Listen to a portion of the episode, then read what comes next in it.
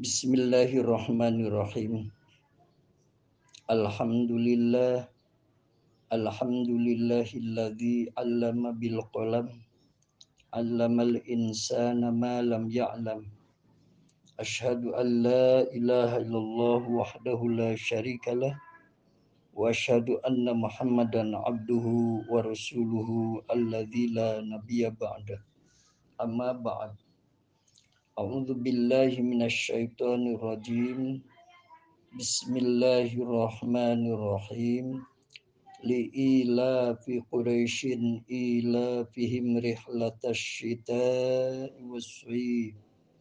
Falyabudu rabba hadzal bait alladzi at'amahum min ju'in wa amanahum min khawf. Li'ilafi Quraisyin, karena kebiasaan orang-orang Quraisy. Ila fihim rihlatasyita'i wassayf, yaitu kebiasaan mereka bepergian pada musim dingin dan juga pada musim panas. Falyabudu robba hadzal bait, maka hendaklah mereka menyembah Tuhan pemilik rumah ini, yaitu Ka'bah. Alladzi at'amahum min ju'i wa amanahum min khauf, yang telah memberi makanan kepada mereka untuk menghilangkan lapar dan mengamankan mereka dari ketakutan. Ibu-ibu yang dirahmati Allah Subhanahu wa taala beserta keluarga tentunya, alhamdulillah kita patut memujinya dan bersyukur kepadanya atas anugerah yang telah diberikan pada kita berupa kesempatan hidup dan kehidupan ini, berupa nikmat-nikmat yang Allah berikan yang tak terhingga pada kita, terutama nikmat yang terbesar, yaitu nikmat hidayatul din, hidayah agama. Dengan nikmat-nikmat itulah alhamdulillah kita sampai dengan hari ini masih dapat melaksanakan tugas-tugas kita sebagai seorang muslim, sebagai seorang mukmin, yaitu melaksanakan hidup dan kehidupan ini semuanya adalah diarahkan pengabdian kita kepada Allah Subhanahu wa taala. Ibu-ibu yang dirahmati Allah, pada kesempatan kali ini, pada episode yang keempat kalau tidak salah, mari kita lanjutkan taklim kita, yaitu kita akan mengkaji tafsir Juz Amma Surah Quraisy, yaitu surah yang ke seratus enam yang diturunkan di Mekah, sehingga termasuk ke dalam kelompok surat-surat Makkiyah. Dan surat ini terdiri dari empat ayat. Mari kita mulai dari ayat yang pertama. Li'ilafi Quraisyin, karena kebiasaan orang-orang Quraisy. Di awal ayat ini ada huruf la yang berharokat kasroh. Ini dalam ilmu nahwu disebut bagian daripada harfu jar. Li'ilafin, karena kebiasaan, dimudahkan kepada Quraisyin, sehingga tanwin yang ada di bawah huruf ba ini menjadi hilang. Li'ilafi Quraisy, karena kebiasaan orang-orang Quraisy. Menurut Ibnu Jarir, ibu-ibu, bahwa li huruf lam atau huruf jar ini ini bimakna at-ta'ajub, artinya mengagumkan.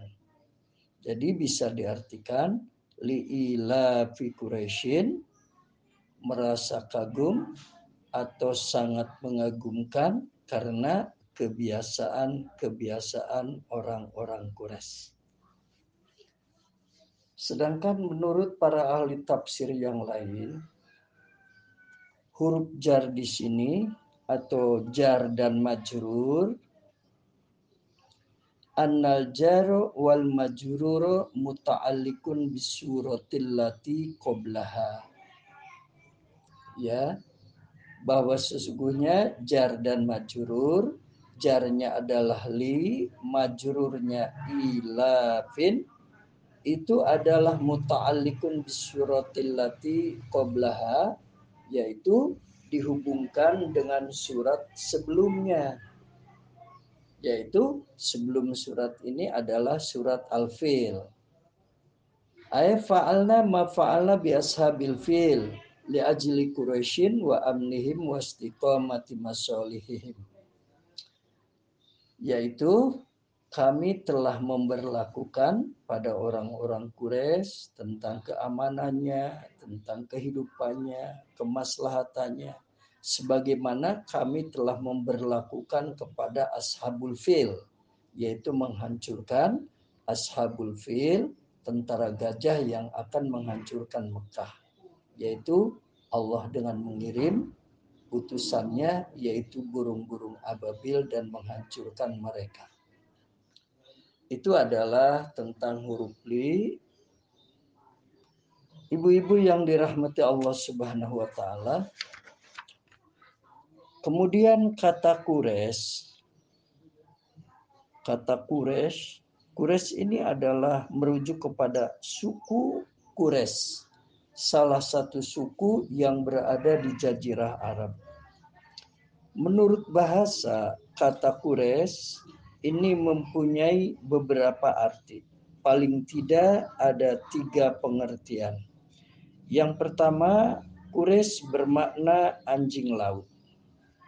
Jadi arti Quraisy adalah anjing laut, yaitu sejenis ikan yang besar dengan gigi gerigi yang tajam yang dapat merobek-robek mangsanya.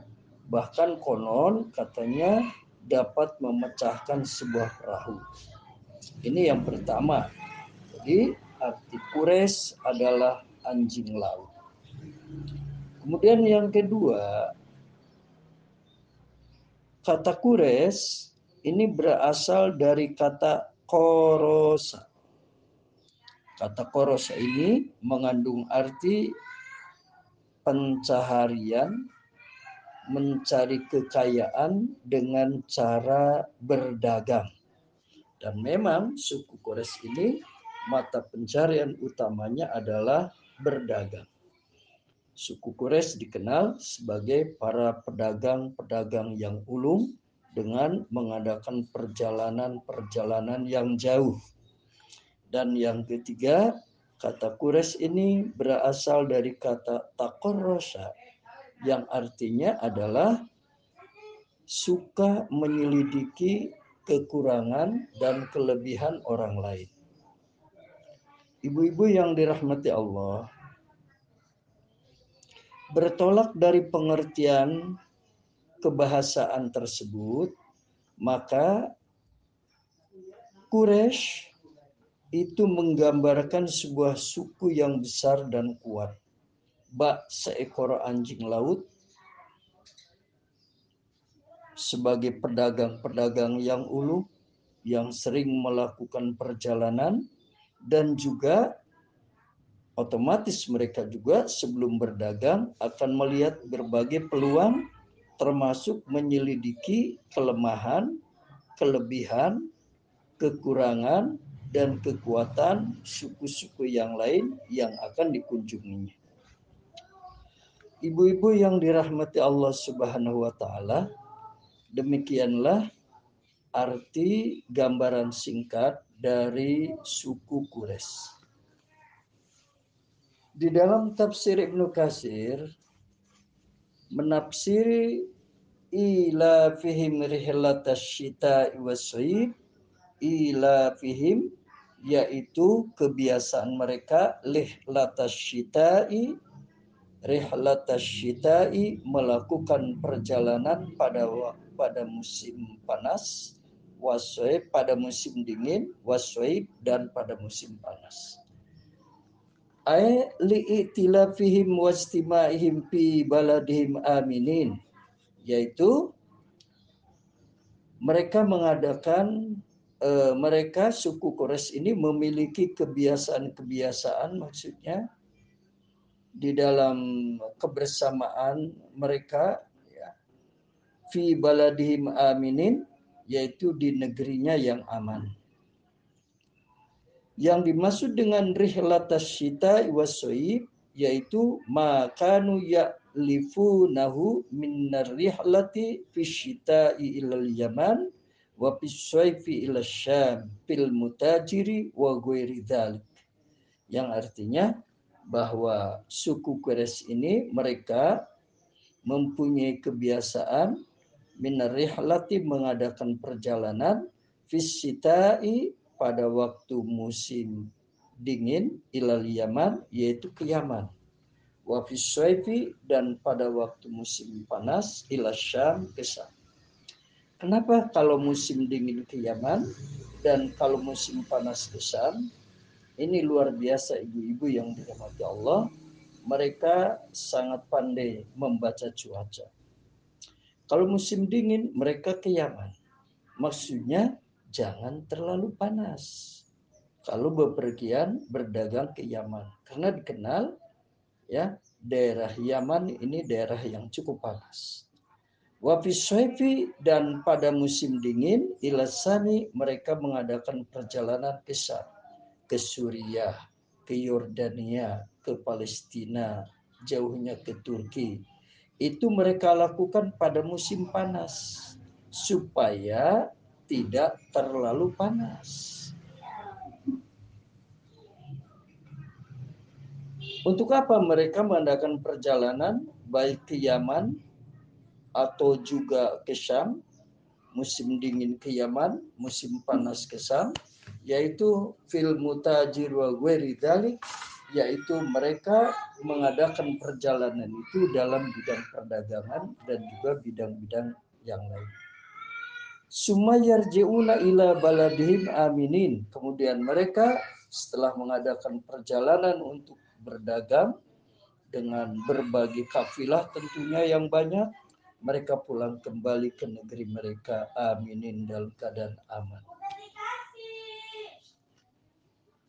Ibu-ibu beserta keluarga yang dirahmati Allah, mereka mendapatkan keuntungan yang besar. Mereka juga mendapatkan keamanan, jaminan keamanan yang luar biasa. Mereka kenapa demikian? Ibu-ibu yang dirahmati Allah, kita tahu tadi di depan sudah dijelaskan bahwa orang-orang Quraisy ini, suku Quraisy ini adalah suku yang dipercaya oleh masyarakat Arab umumnya sebagai pemelihara Ka'bah, sebagai pengurus Ka'bah yang dihormati oleh seluruh jazirah Arab. Sehingga mereka dapat kehormatan yang luar biasa. Di mana saja mereka singgah, mereka akan dihormati, akan dijamin keamanannya. Mulai datang, selama tinggal di sana berusaha berdagang, sampai perjalanan pulang kembali ke Mekah, mereka mendapatkan keuntungan yang besar dan juga mendapatkan jaminan keamanan. Sebagaimana juga disebutkan dalam firman Allah dalam surah al-Ankabut ayat yang ke enam puluh tujuh, A'udzu billahi minasy syaithanir rajim. Awalam yaru anna ja'alna haraman aminan wa yatahattafun nasu min hawlihim afabil batili yu'minuna wa bi ni'matin wa bi ni'matillahi yakfurun. Yang artinya, awalam yaru, apakah mereka tidak memperhatikan, anna ja'alna, sesungguhnya kami telah menjadikan haruman aminan sebuah negeri yang dihormati, negeri yang aman. Wa yutakhattabu, akan tetapi mereka saling membunuh di antara mereka manusia, min haulihim, di sekitar tempat itu, di sekitar mereka. Afabil batili yu'minuna, apakah mereka percaya, masih percaya terhadap kebatilan-kebatilan? Wa binikmatillahi yakfuruna, apakah mereka masih bersikap kufur terhadap nikmat-nikmat Allah? Al-Ankabut ayat enam puluh tujuh. Summa arsyadhum ila syukrin, summa arsyadhum ila syukri hadhin ni'mah al-azimah, faqala falyabudu robba hadzal bait. Kemudian Allah mengarahkan mereka, orang-orang Arab khususnya orang-orang Quraisy ini, ila syukri hadhin ni'mati al-azimah, yaitu mensyukuri nikmat nikmat yang diberikan Allah yang sangat besar, yaitu perdagangan yang sangat menguntungkan, rasa aman yang diberikan oleh Allah kepada mereka karena mereka adalah suku yang sangat dihormati, suku yang sangat dimuliakan oleh suku-suku lain di Jazirah Arab.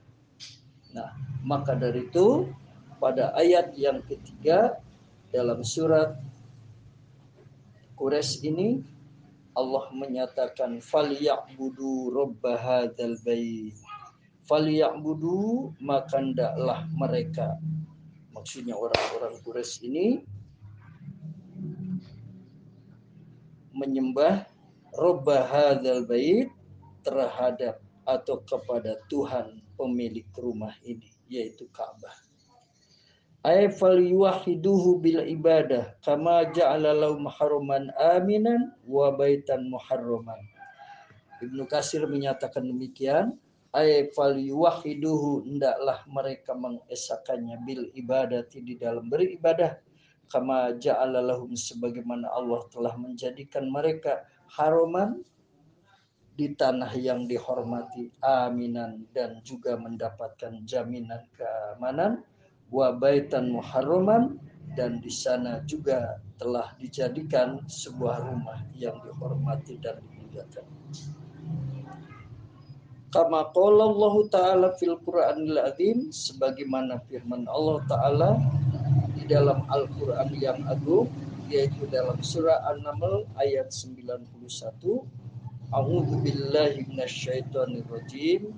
Innama umirtu an a'budu robba hadhil baldah alladhi harramaha wa lahu kullu syai'in wa umirtu an akuna minal muslimin. Yang artinya, innama umirtu an a'budu robba hadhil baldah, sesungguhnya aku hanyalah diperintah oleh Allah untuk menyembah Rob, pemilik negeri yang dimuliakan ini, alladzi harramaha, yaitu negeri yang dimuliakan, walahu kullu syai'in, dan hanya miliknya segala sesuatu, wa umirtu an akuna minal muslimin, dan aku diperintahkan untuk menjadi orang-orang yang berserah diri kepada-Nya. Ibu-ibu yang dirahmati Allah Subhanahu wa Ta'ala, ini adalah perintah Allah kepada mereka, orang-orang Quraisy, bahwa setelah mereka diberi nikmat yang banyak, diberi anugerah lahir batin, lahir yaitu perdagangan yang menguntungkan, batinnya adalah rasa aman yang telah diberikan oleh Allah atas jaminan, mulai dari berangkat sampai berdagang sampai pulang kembali, karena mereka selalu dihormati, selalu dimuliakan oleh suku-suku lainnya, maka hendaklah mereka beribadah hanya kepada Allah Subhanahu wa Ta'ala. Ibu-ibu yang dirahmati Allah Subhanahu wa Ta'ala, alladzi at'amahum min ju'i wa amanahum min khauf. Nah, ini ayat yang keempatnya. Alladzi at'amahum, alladzi, zat Allah yang at'amahum, memberi makan kepada mereka, min ju'in, dari rasa lapar, wa amanahum memberikan keamanan kepada mereka min hopin dari rasa ketakutan. Ai huwa rabbul baitil ladzi at'amahum min ju'i wa amanahum min haup, yaitu dialah Tuhan Allah, Tuhan pemilik rumah ini yang memberikan makan kepada mereka dan juga yang memberikan keamanan kepada mereka, memberikan makanan pada mereka untuk menghalau rasa lapar dan memberikan jaminan keamanan kepada mereka untuk menghilangkan rasa takut. Fal yufarriduhu bil ibadati wahdah la syarika lahu wala ya'budu min dunihi sonaman wala nidan wala wasanan. Diharapkan mereka setelah Allah memberikan jaminan, memberikan anugerah berupa materi dan juga berupa keamanan, dan juga Allah menghilangkan rasa lapar, menghilangkan rasa takut kepada mereka, fal yufarriduhu bil ibadati wahdah. Maka hendaklah mereka mengesahkan Allah di dalam beribadah hanya kepada Allah yang esa. La syarika lahu, tidak ada syarikat baginya, wala ya'budu min dunihi, dan tidak ada yang disembah dari selain Allah kecuali hanya Allah Subhanahu wa taala. Bukan berhala, bukan tandingan-tandingan dan sebagainya. Man istajaba li hadzal amri, barang siapa yang memenuhi dari perintah ini, yaitu hanya mengesahkan Allah dalam beribadah, menjauhkan diri dari taghut, yaitu dari sembahan-sembahan di luar Allah Subhanahu wa taala, maka Allah berjanji jama'allahu lahu baina amnid dunya wa amnil akhirah.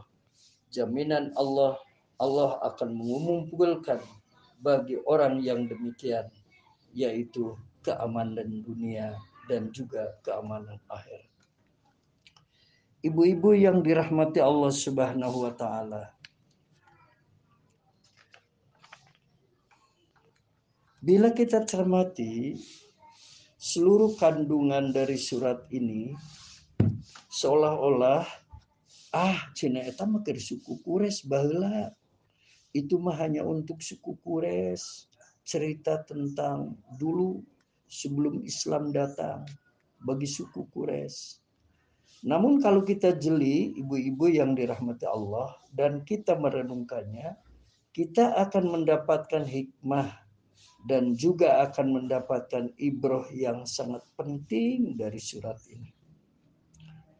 Terutama ibu-ibu, kalau kita aplikasikan dalam kehidupan kita, dari surat Quraisy ini tersimpul kunci-kunci sukses. Di dalamnya ada pelajaran, yaitu kunci-kunci sukses, kiat-kiat sukses dalam meraih kehidupan, baik dalam kehidupan ekonomi maupun dalam kehidupan sosial, kehidupan budaya, pendidikan, dan sebagainya. Dari keempat ayat ini, kunci sukses yang pertama disebutkan bahwa sukses dalam berusaha atau juga dalam bidang lainnya, yang pertama adalah perlu adanya pelatihan-pelatihan. Perlu adanya pengulangan-pengulangan kebiasaan yang baik. Kalau dalam bidang pendidikan ada disebut habituasi, yaitu pembiasaan yang diberikan kepada peserta didik. Kalau bidang usaha perlu ada training-training yang dilakukan oleh para trainer tentunya. Itu yang pertama. Bahkan Al-Quran sendiri, Allah di dalam surat yang pertama kali diturunkan, itu juga melakukan pembiasaan, pengulangan beberapa kali satu kata atau satu kalimat. Seperti kata ikra, bacalah. Itu diulang-ulang oleh Allah. pada beberapa ayat, paling tidak pada dua ayat. Iqra bismi rabbikal ladzi khalaq. Iqra wa rabbukal akram. Di situ ada kata iqra yang diulang. Ini adalah metode pembiasaan yang Allah berikan pada kita untuk meraih ranah motorik, ranah psikomotor menurut teori Taksonomi Bloom, yaitu kognitif, afektif, dan psikomotor. Untuk meraih kesuksesan di bidang psikomotorik, maka perlu ada pembiasaan-pembiasaan, ada pengulangan-pengulangan. Supaya anak eh, masuk kelas, baca salam, itu dilatih terus, diulang-ulang, diingatkan dan diingatkan terus. Sehingga anak terbiasa dan akhirnya mempribadi menjadi akhlak akhirnya bagi mereka. Bahwa setiap masuk kelas, setiap masuk ke rumah, masuk sebuah masjid, masjilis maksudnya, itu pasti akan membaca salam. Kenapa? Karena melalui pelatihan atau pembiasaan. Itu ada pada ayat yang pertama dalam surat Quraisy ini, li'ilafi Quraisy. Kemudian yang kedua, kunci sukses yang kedua, yaitu perlu kita membentuk citra positif. Kalau di dalam usaha, perlu kita mempertahankan kualitas. Dengan berbagai iklan, kita tawarkan, kemudian kita sampaikan kualitasnya. Bahkan ada sebuah perusahaan makanan, yaitu perusahaan es kalau tidak salah. Di situ secara tidak sengaja saya baca, kualitas adalah ruhnya dari sebuah produk. Luar biasa ibu-ibu, bahwa citra positif, mempertahankan kualitas itu sangat perlu. Untuk apa? Untuk menambah kepercayaan dari pelanggan, kepercayaan dari konsumen. Itu yang kedua. Ini adalah ditunjukkan oleh ayat yang pertama dalam surat Quraisy, li'ila fi Quraisyin, bahwa kata Quraisy itu sudah jaminan mutu waktu itu.